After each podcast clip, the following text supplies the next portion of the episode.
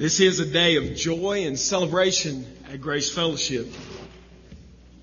A small group of people that gathered in my living room over five years ago have been blessed by God to see many people added to our family here at Grace Fellowship. God has provided in so many ways over the past years. In August of 2003, I was working at Hills Moving and Storage trying to complete my master's degree shepherding a small family just starting out and teaching a Bible study that would blossom into a full fledged church by the grace of God. At that time, there was no way for the people of this church to be able to provide financially for my family, but God always provided. He provided not only physically, in finances and in friends and in family, but He provided a vision. He birthed inside of me and other men a desire to see a godly congregation of people that would live for His glory and would go further than these local boundaries that the gospel would go to the ends of the earth. God bless Grace Fellowship, and in a short order, there was enough financial blessing to provide some support for me and for my family. And now, that small support has become full time. And not only for me, but we've been able to bring Dave Swinney on and be able to help with his financial needs. And we've been able to pay a children's director. We've been able to bring in staff to help run this facility. All because God has provided. God has been faithful. Grace Fellowship got its start in, in my living room, as I said earlier, with about 11 families who were willing to come together and pray and see if God would move and see if God would use us in this place. And over the past five years, we've seen God bring numerical growth to our congregation. Grace Fellowship is now home to more than 160 people they couldn't fit in my living room in any way or fashion. God has been faithful and God is blessed and the original families of that 11 don't all live here anymore. Some have come back to join us today to celebrate with us. Others couldn't be here. Some have moved to Georgia to minister the gospel. Others have moved other places for the glory of God. But a bond still exists, the vision still lives, and God's word is going forth to the nations. We now are home to two potential missionaries within the next calendar year that grew up really in their faith here in this place. And through the ministry of campus outreach, which has been a stalwart backbone to our ministry here all these years. And now a little church of 160 may actually touch the lives of people in Puerto Rico and people in Nepal and to the ends of the earth. God has been faithful. It would be great if all we had to look at was the financial growth of the church, which God has been more than pleased to bless us with. You know, in a time where everyone seems to be so fascinated with economics, this church has given and met its budgetary needs three months early. And that's because God has been faithful through you. And we aren't shrinking away from a vision, we're growing in our vision. That would be enough. If all we could say was in five years, God has blessed us with this facility and this acreage and that's all we have, but thank God for that. But that's not all God has done. You know, in 2003, when we started out as a Sunday night Bible study, in the Anniston Meeting Center, not many of the people gathered there probably envisioned a place like this or a day like this. But somewhere deep in my heart, as I would lay in the bed and wonder if anyone would show up the next week, I knew that this day was out there. Not because of me, and not because of the men and the women and the children that call themselves a family at Grace Fellowship. I believed it because I know who God is.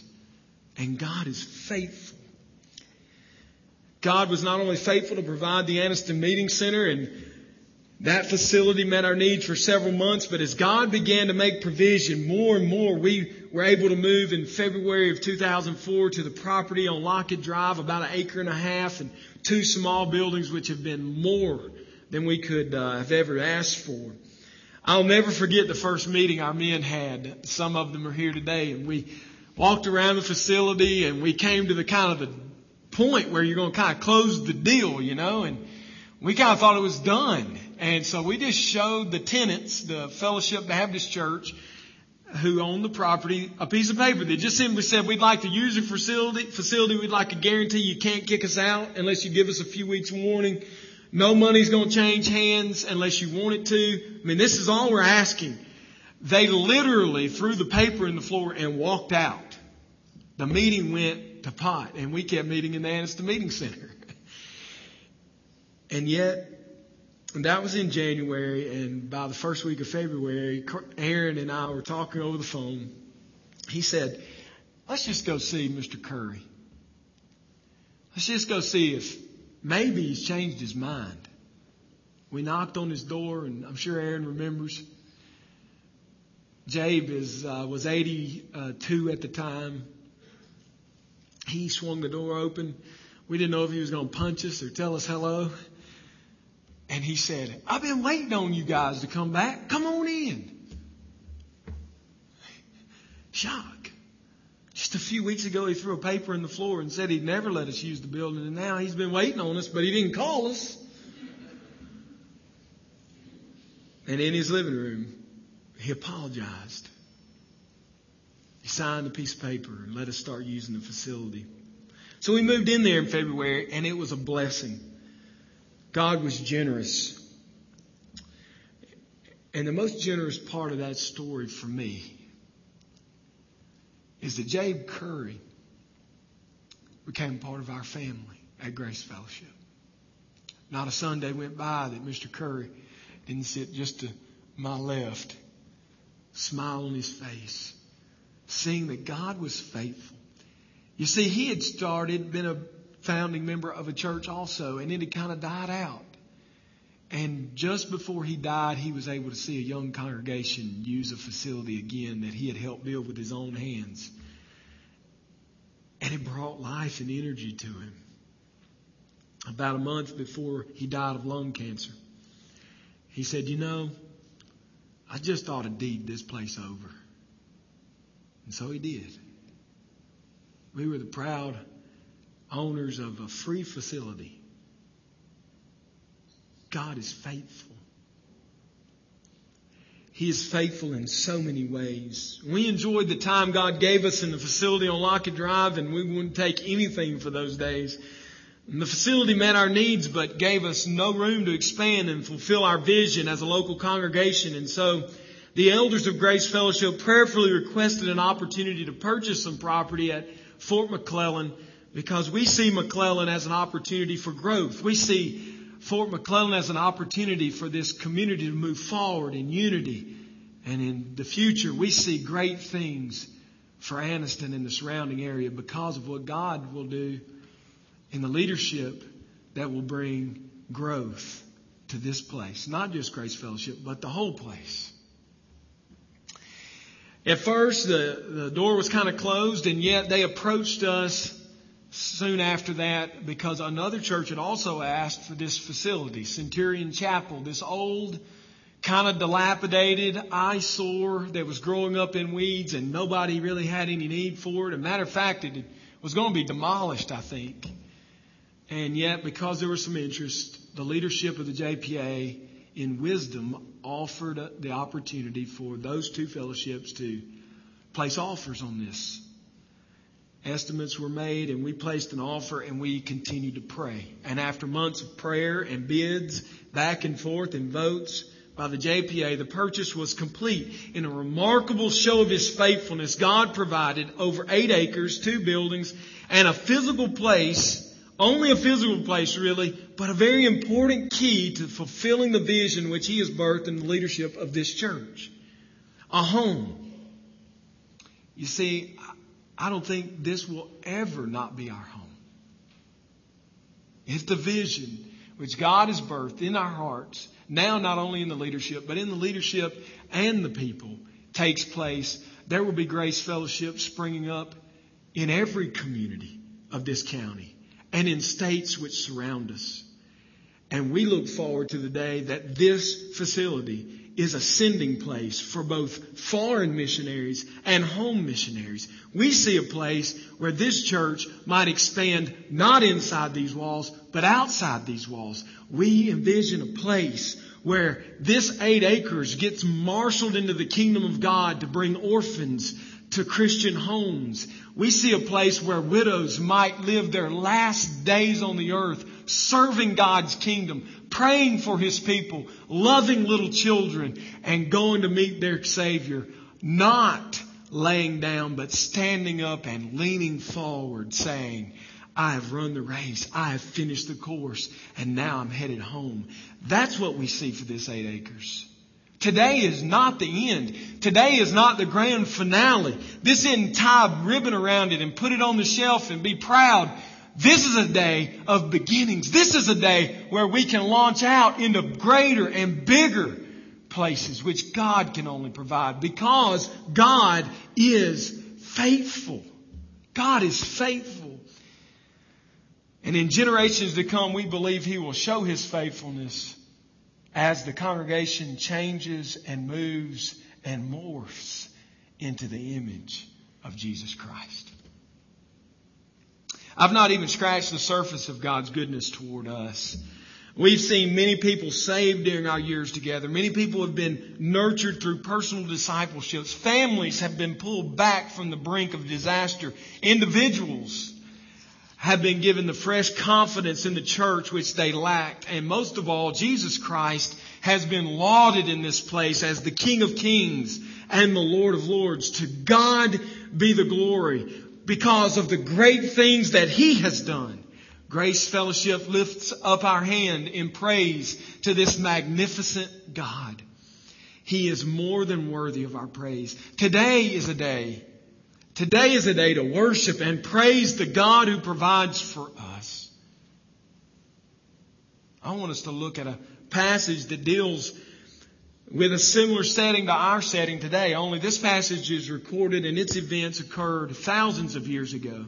If you take your Bible and turn to 1 Kings chapter 8, the passage has been read and so we won't read the whole thing for time's sake, but I want to deliver a message called Honor God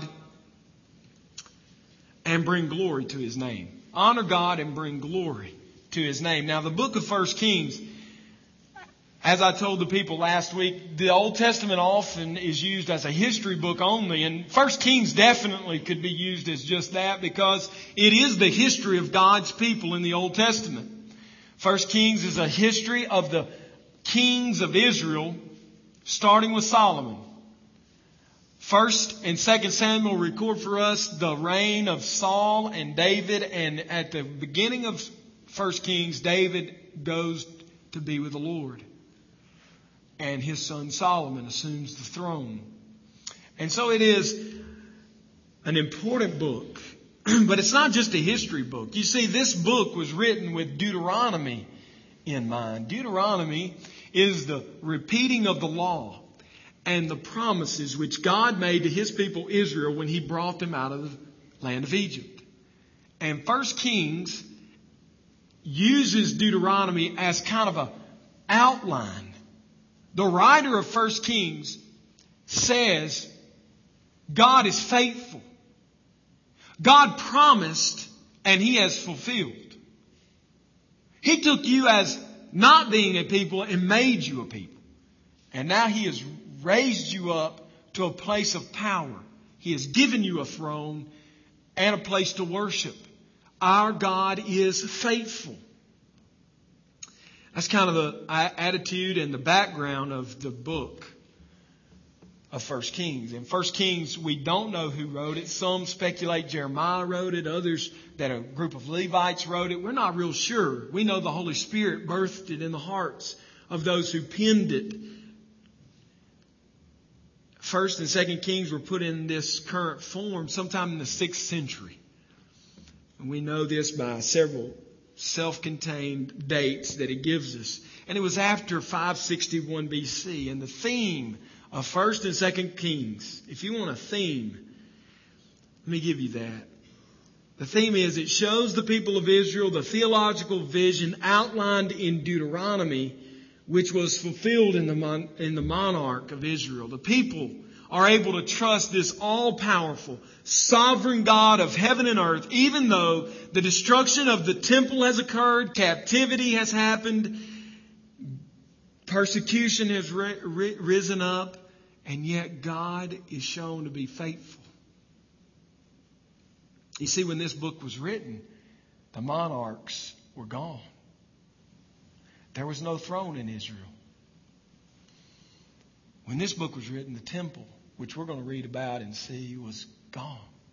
It was destroyed. And yet the writers had hope and faith because God keeps his promises. God is faithful. The book of First King is divided into four sections. The first one, chapters 1 through 11, tells us about the reign of King Solomon. And that's our section today. On a day like today, what can a book this old and focused on the people of Israel have to say to us as we live in the 21st century? You kind of feel that way sometimes about the Old Testament, I'm sure. What does that have to do with me? And you might feel that way about this passage. I mean, this is about the temple. Are, are you saying that this is the temple? No. I'm saying much more than that. I'm saying much more than that. I'm saying that on a day like today, when we dedicate a physical building, let us not forget that our temple is Jesus Christ. And that in Him, we are in Israel. And all of the promises made to the people of Israel have been fulfilled in Christ. Therefore, they are not null and void. They are living and active to us as His people. We're not dedicating a temple. We have a temple. We're not asking God to erect an altar for sacrifices. The sacrifice has been made in Jesus Christ. We're not looking for Him to make this place last forever in its physical form. We're asking that He bring His physical form back to the earth and dwell with us once more in a city that was made in heaven. That's what we want. That's the connections here. Let's look at three quick points as we move through this passage. And I say quick, and our people kind of smirk because nothing I do from the pulpit is very quick. But I'm going to do my best. I realize you might be used to a 10 minute sermon if you're visiting with us, or 20. Our people are fairly accustomed to 45, and they sometimes even get them longer than that. But hopefully, by the grace of God, not today. Not today. They may invite you back as visitors so that they can get out earlier every Sunday. I want to try to cover a lot of ground in a short amount of time. First, I want you to see that God is transcendent. God is transcendent and immanent. He is a covenant maker and He is a covenant keeper. Those things aren't op- opposites in God. For you or for me, those would be opposites.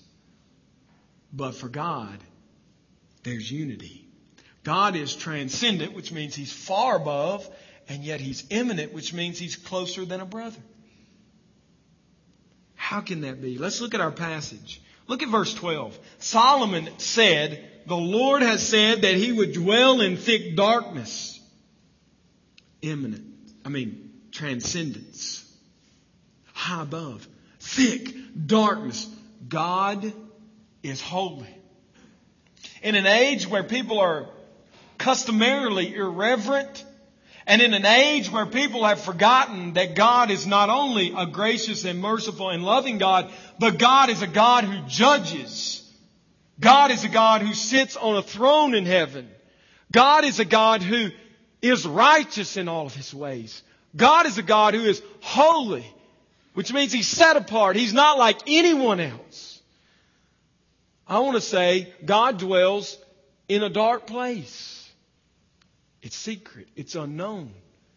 I can't see it, and you can't see it. He is holy. He is above us. He is not like us. He is not like us. Look at verse 23 in our passage.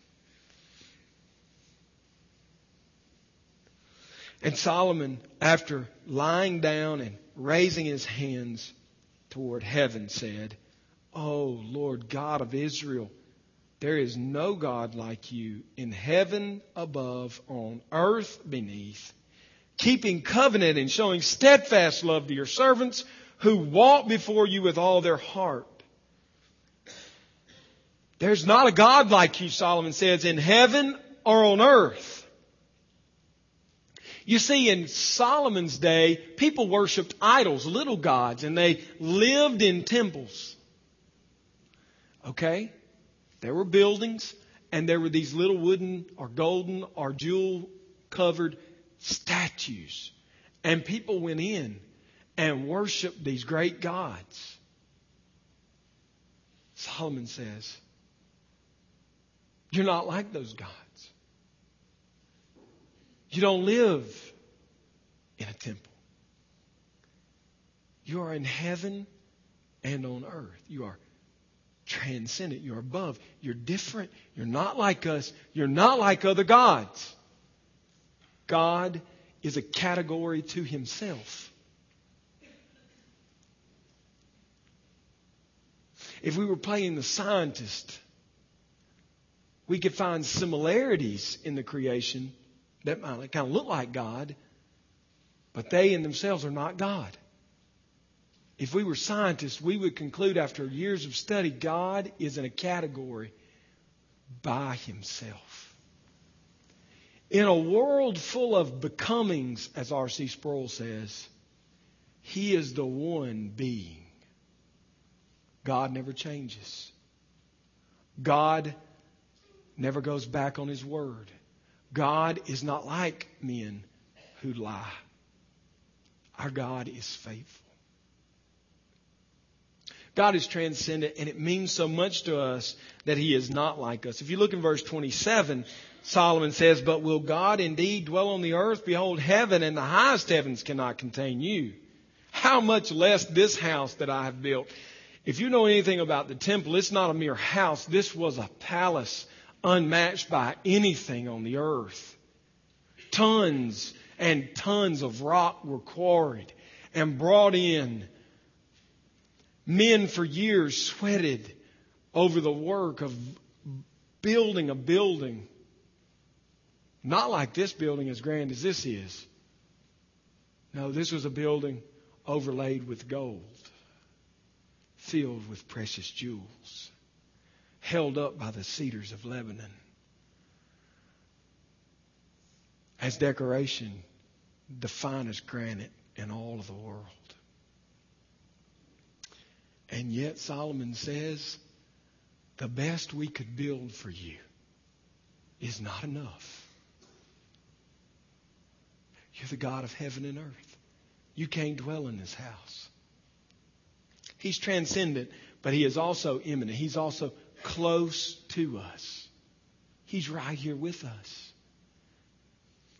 If you look in verse 15, we see it in the passage. And he said, Blessed be the Lord, the God of Israel, who with his hand has fulfilled what he promised, and with his mouth to, the, to David, my father. Now, in a shepherd culture, this has a lot of meaning. And it has meaning for you and for me. If you'll think, the people you love, you could close your eyes and sketch their hand. I know every scar, every line, every smooth place on the hand of my wife. Because her hand is near me. And with her hand, she both loves me and holds me. And Solomon says, with your hand, God, you have kept your promise. This is not a deist God which is separated far back and has no interaction with his people. This is a loving Father who reaches down with his hand as transcendent and far above and unlike us as he is. He comes down and we see the imprint of his hand around us in the creation and on our very lives. Some of you know exactly what I mean. Because through the pain of this life and the suffering of your days, God has not failed to show you his hand. And with each look, you see something much more beautiful than before. He is above us and he is with us. He can't live in a building, but he can show us his hand as he keeps his promises. God is transcendent and God is immanent. And He is a covenant maker and a covenant keeper. Now, this one is crucial. If you fall asleep the rest of the message, I'll wake you up when it gets really good again. Get this. You need this today. God keeps His word. Look in verse 21. David is dead. Young Solomon has prayed for wisdom. And he has received it. And he has built a house for God, which is unmatched, unparalleled in the world. And yet, look at verse 21. And there I've pro- provided a place for the ark, in which is the covenant of the Lord that he made with our fathers when he brought them out of the land of Egypt. God is a covenant maker. God promised Abraham that he would give him descendants that could not be numbered unless you could number all the grains of sand at the seashore and all the stars in the sky. And he said, I will make you a blessing. I will bless you and you will bless all the nations. God is a promise maker. He is a covenant maker. God promised David his servant. In 2 Samuel chapter 7, you can look at it later today. David said, I have a house, I have a palace, and you don't have a place to live. And God says, It's not your place to build me a house. The one who comes after you, your son, who sits on your throne, he will build me a house. And here's the promise not just that you'll have a son who will be a king, but there will never be a day in which a king does not sit on your throne, David, and rule over my people. I will be a God to my people through you and through your descendants. God made a covenant with David. And so we come to 1 Kings chapter 8. And Solomon says, I built a temple, but really all I wanted was a place for the covenant. He didn't mention the pillars of marble. He didn't mention, mention the overlaid gold on the doors. He didn't mention the fine jewels. He didn't mention anything except I made a place for the ark, which has the covenant of the Lord in it, which he made with our fathers in the desert when he brought them from Egypt. What was the promise then? I will give you a land I will make you a people. I will be your God and you will be my people. Okay. I got it. God made some promises back there. What does that matter to me? I live in the 21st century. I'm in America. I'm not in Israel. God's promise was not finished in physical Israel. It was only begun. God's promise was brought to completion in the true Israel. And his name is Jesus Christ.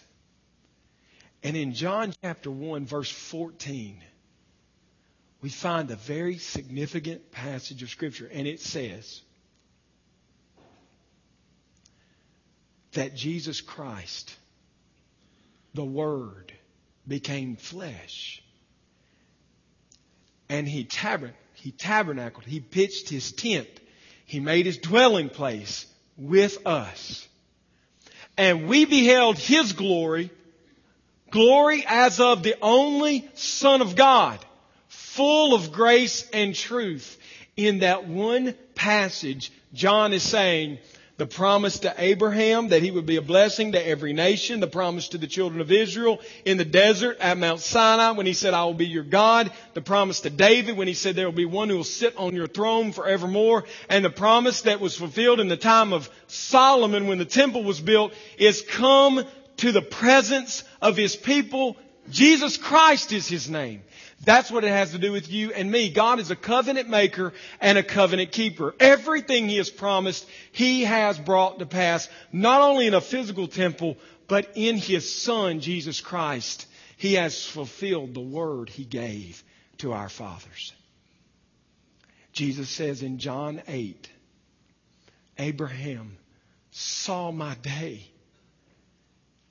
and he rejoiced. And Paul says Abraham believed the gospel and was counted to him as righteousness.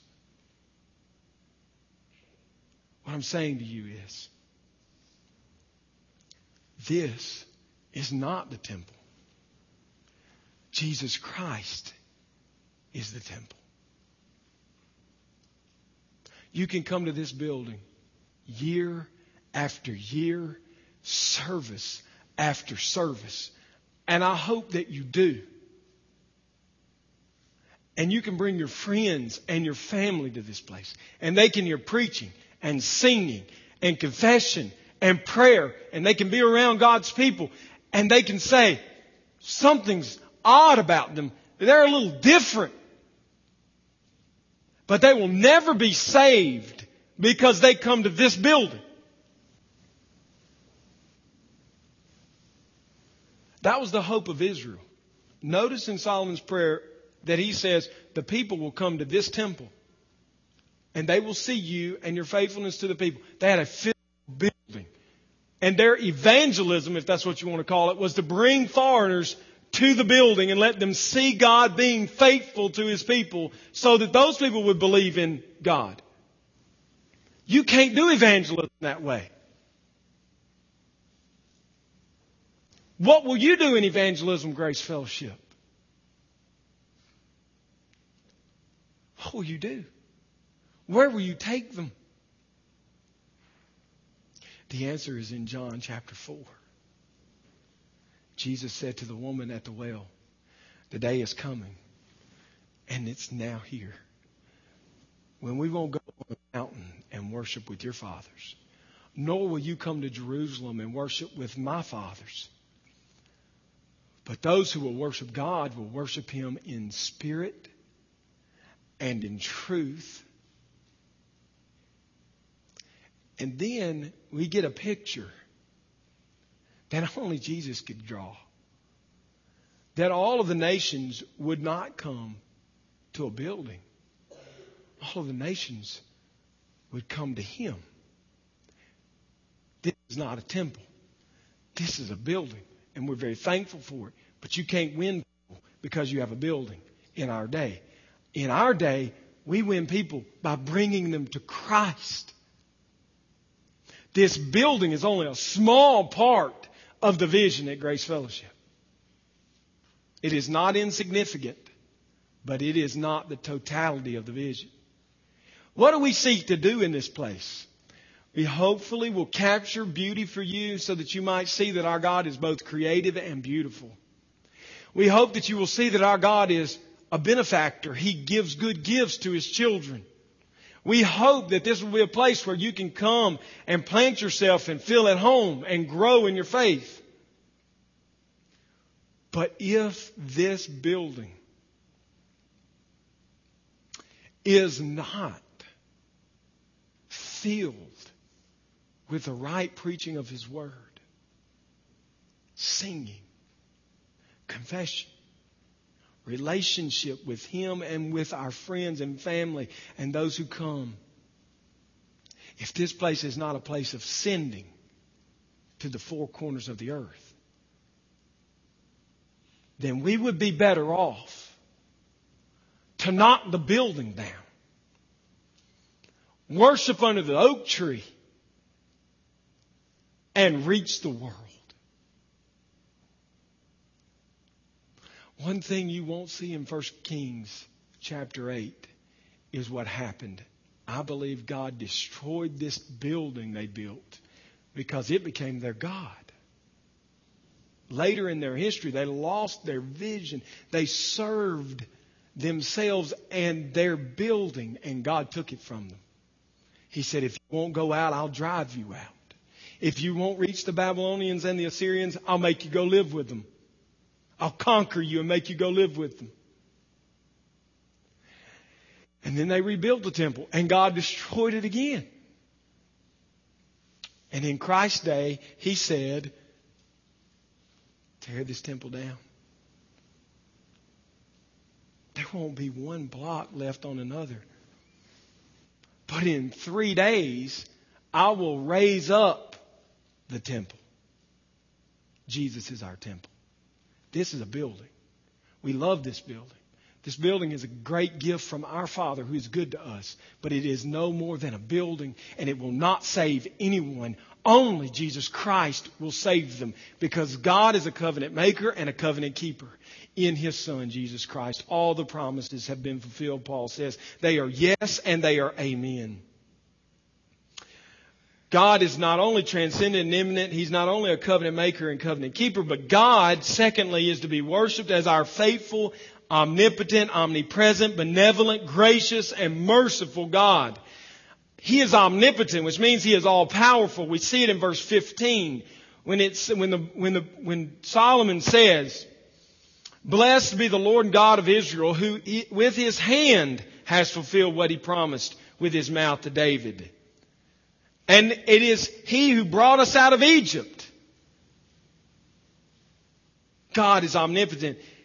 Whatever sin is in your life, whatever situations you've come to, whatever hardships you face, God is able to overcome them. God is not only able, but He is willing and He is ready to overcome them.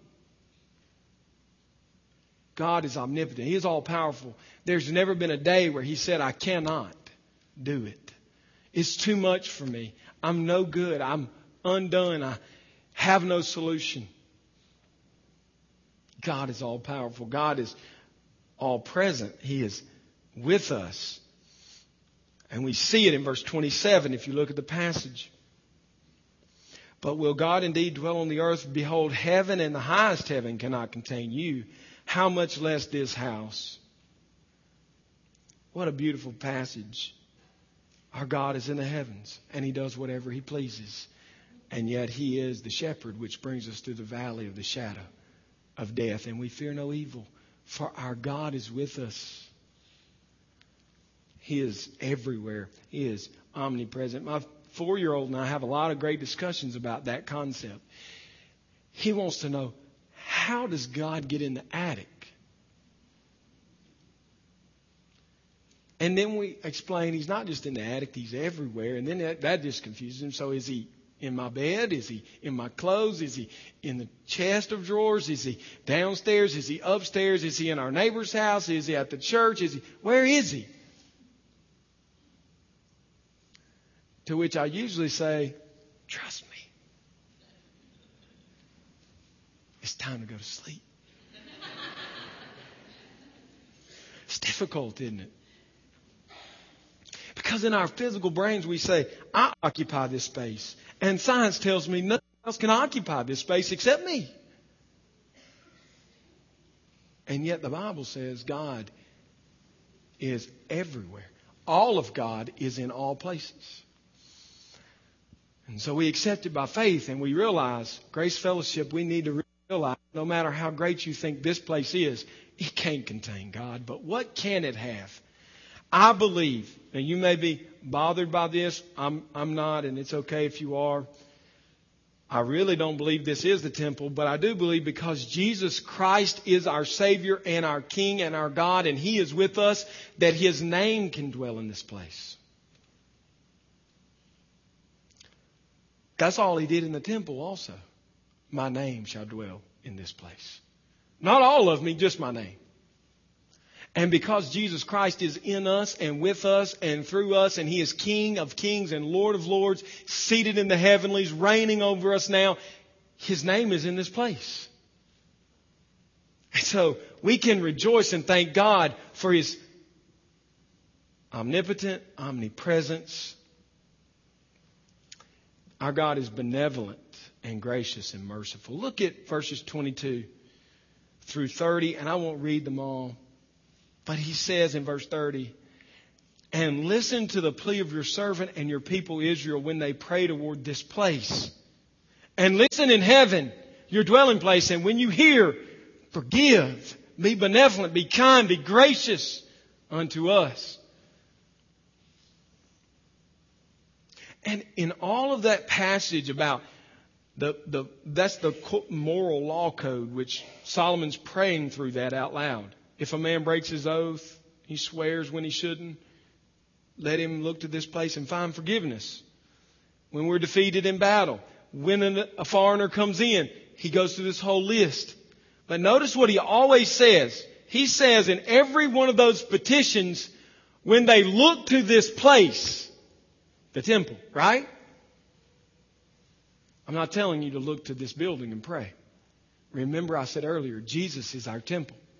And so, what I am telling you is when you sin, look to Him and pray and find forgiveness. First John chapter 2, verses 1 and 2, John writes, My little children, I'm writing these things to you so that you may not sin. But if anyone does sin, then Solomon says, For you only know the hearts of your children and all mankind, and you know that we all sin. So John knows that we all sin. But if anyone does sin, which is assumed in the passage we're going to sin, if anyone does sin, we have an advocate with the Father, Jesus Christ the righteous. He is the propitiation for our sins and not only for ours, but for the sins of the whole world. And what I'm telling you is, though this is not the temple, Jesus Christ is the living temple and He has both been the altar and the sacrifice which the altar was laid, which the sacrifice was laid on. And he has appeased the wrath of his father against you as a sinner. God looked on him and was satisfied in such a way that there's now no condemnation for you if you are in Christ Jesus. The gospel, the good news, which needs to go out of this pulpit and from these classrooms and all over is that our God is one who is faithful to keep his covenant and he keeps his covenant in the one and only Jesus Christ, the forgiver of our sins. Because we are all sinners.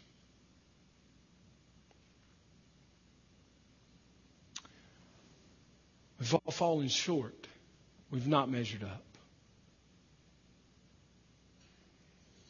And you need not bother being a good person to please Him.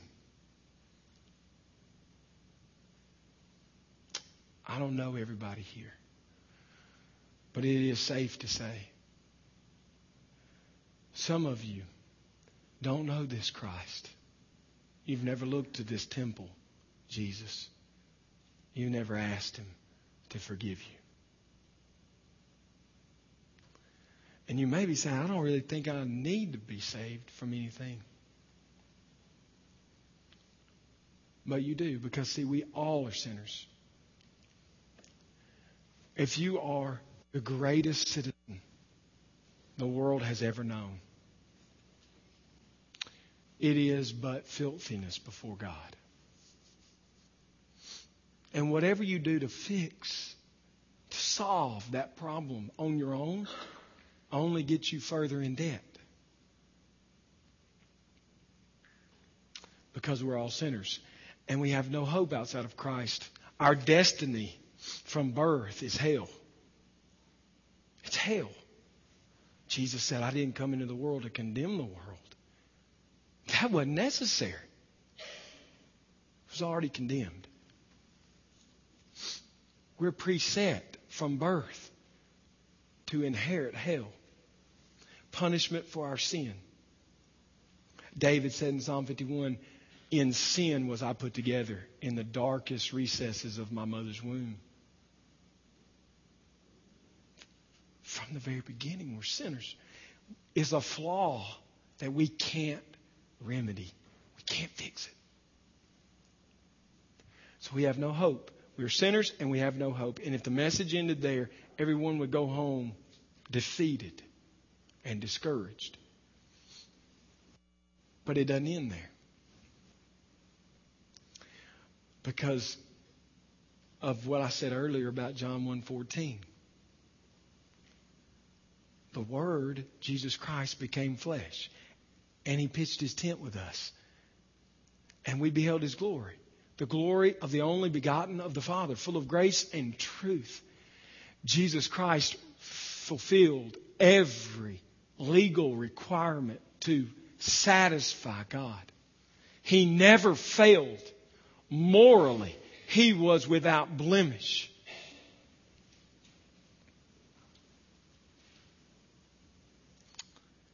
And so he was actively obedient in our place.